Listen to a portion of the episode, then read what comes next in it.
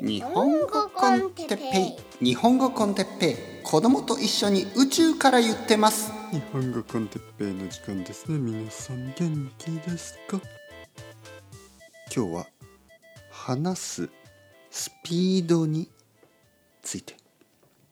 はいはいはい元気ですか？皆さん日本語コンテッペイの時間ですね。あのまあこれはちょっと一度話したかったトピックですね。でもいつも忘れてしまって あの今日あこれについて話さなきゃ思い出したんで、はいはい、珍しいですよね。僕があの話したいことがある、ね、いつもあのなんかいろいろ話してるうちに話したいことがこう出てくる、ね、ちょっとスポンテニアスなことが多いんですけど。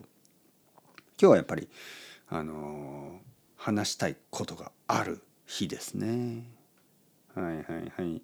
あのー、話のスピードですね、えー、話す時のスピード。日本語を話す時のスピードですね。でまあ普通普通ですよ。まあ皆さんあの自分の言語あるでしょ？自分の母国語、ね、例えばまあアメリカに住んでる人であれば英語でしょ？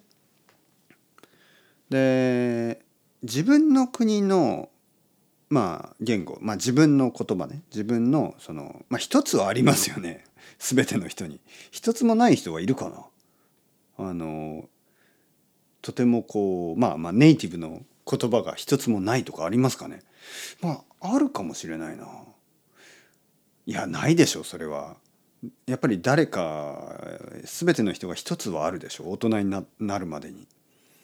まあ僕の子供がね小さい時に、えー、まあ4歳の4歳までスペインにいましたよね。でその時のスペイン語はまあネイティブじゃないですよねまだこう4歳だから。でその後日本に来てまあ2年最初の2年ぐらいはまあちょっとやっぱりネイティブとはちょっと違ったな。ただ今もう4年近く経ってねもう子供は日本語ネイティブですね確実に。スペイン語の方はちょっとネイティブじゃなくなってしまった。今はね、えー、だけど日本語はそうなってしまった。もしじゃあ2年おきにね2年おきにいろいろな国をずっと移動してたらどうなるかな。でも少なくとも自分の両親と話すことはあるでしょ。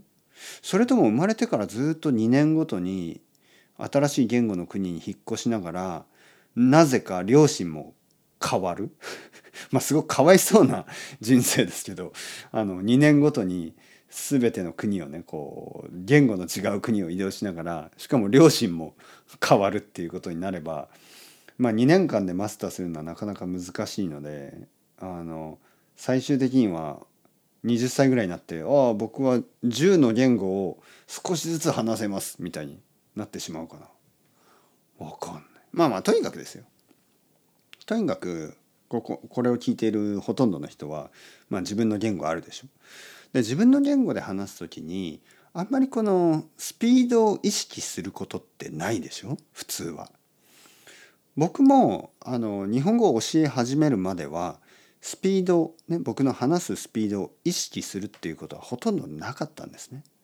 ただやっぱり生徒さんと話すことによってまあまずはレベルですよね。初級の生徒さんと話す時はもっともっとゆっくり話すし中級になると少し速くなってまあ上級者になるとほとんど気にしないですね。ほとんど僕がのりこさんと話すのと同じぐらいのスピードにする。まあ確かにのりこさんと話している時もまあ少しゆっくり話すけどでもね実は僕の日本語はあの大人になって少しゆっくりになりましたね。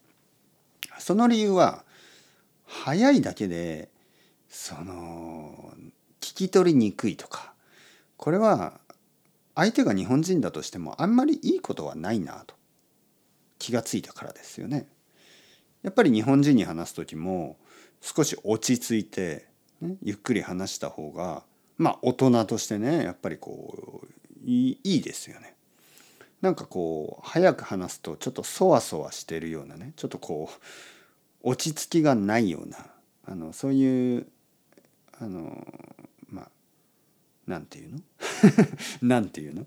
そういうあの印象を与えてしまいますよね。印象ですね。はい。印象が出てこなかった。印象という言葉が出てこなかった、はい、印象を与えてしまうでしょ？なんか落ち着きがないような印象だからできるだけゆっくり話すようにしてます。それでですね僕があのゆっくり話す時になんかこうイメージすることがあるんですよね。はい。それはあの剣道なんですね。僕は子供の時もう5歳からあの剣道を始めましたね。で剣道の試合ですよね。剣道の試合っていうのはあの実は結構遅いんです。まあ遅いというよりはあの動けないんですよね。もちろん、まあ、5歳6歳7歳ぐらいの試合は早いですよもうあんまり考えずに「めんめんめん」って感じですからね。でも先生たちの試合を見るとね大人の試合を見ると動きが少ないんですよね。なんか「始め!」って言って2人が立ち上がって2人とも剣をこう、まあ、構えてね。まあ市内ですよね。市内を構えて。2人ともあんまり動かない。動けない、ね、よく漫画とかで「まあ、ドラゴンボール」とかでもありましたけど強い2人があの戦う時は結構動きがないんですよね。動けないんですよね。少し動くとなんか死ぬみたいなね。殺されるみたいな、まあ、そういうあのカウボーイのカウボーイとカウボーイがこう2人とも撃てない時あるでしょ。なんかどっちが先に撃つかみたいな。あんな感じ。まあカウボーイの場合はちょっとねフィクションっぽいですよね正直言うと。あんなん先に打った方がいいんじゃないとか思っちゃうけど。まあ剣の場合ね。剣の場合は確かに先に打つと、まあ、腕を切られたり結構、まあ、剣道の場合ね先に打つと結構リスクもありますからね。だから両方動けないっていうことがよくある。でまあ僕がゆっくり日本語を話す時になんかそういう感じがしますよね。えー、早く話すと確かに言葉は多いけどなんかこううんなんかこう洗練されてないようなね。ソフィスケートされてない感じね。洗練されてない感じ。少ない言葉でズバッズバッとね切る感じ。そっちの方が好きになってきたんですよね。だからよくですよ生徒さんとかが「先生ゆっくり話してますか？僕のためにゆっくり話してますか?」とか言うんですけどそれは生徒さんのためというだけではなくねもちろんそういうこともあるけどそれだけではなく僕がそのゆっくりをある意味楽しんでいるんですよね。ゆっくり話すことによってちゃんと考えてちゃんとこう鋭くね鋭く話せるっていうそういうことに気がついてあのゆっくりわざと話してるんですね。でこれは僕が日本人と話す時もそうします。ね、あまりこう早く話すとちょっとこう凄みがなくなるというかね凄みというのはこうすごい感じね。ゆっくり話すと相手は聞いてくれますよね話を。そうすればなんかこう自分がリードできるような感じになります。逆に早く話すと一見リードしてるように見えるけどまあ落ち着きがないだけっていうかなんかこう、うん、まあ小物感が出るっていうかね、はい、小物感が出る、ね、小物っていうのはなんかちょっとまあモブキャラっていうの？ちょっとこう弱いキャラクターみたいな感じね、はい、やっぱ強いキャラクターはゆっくり動くし強いキャラクターはもう一発で一発ですからね。一発でぶちのめすみたいな。漫画の場合ね。フリーザみたいな感じで。はっはっはっは。ピュンみたいなね。もう一発でボーンみたいな。まあそんな感じ。まあ別にフリーザになりたいわけじゃないんですけどね。フリーザって悪いやつだからね。まあそんな感じじゃなくてあのー、まあなんかたくさんパンチして全然当たらないとか嫌でしょ。なんかこうたまにボンみたいな方がいいじゃないですか。はい、まあ別に戦いに戦いにあの戦いで説明しなくてもいいんですけどまあまあそんな感じのイメージ、ゆっくり話すということは悪いことじゃないですよ。あの皆さんにもそれを気がついてほしくて今日はこの話をしました。なんかあの誤解がありますね。流暢に聞こえるペラペラに聞こえるためには早く話さないといけないと思い込んでる人が多すぎるんですよね。そんなことはないです。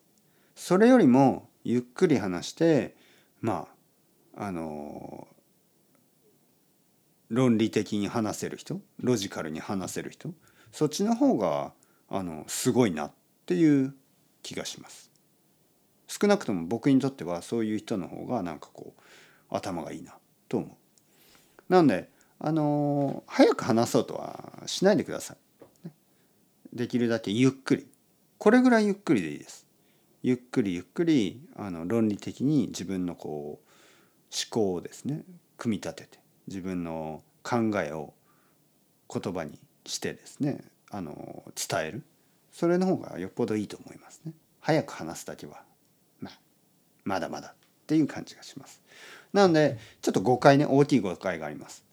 なんかゆっくり話すのはビギナー早く話すのがペラペラ、まあ、そういう誤解がありますね。そんなことはないです。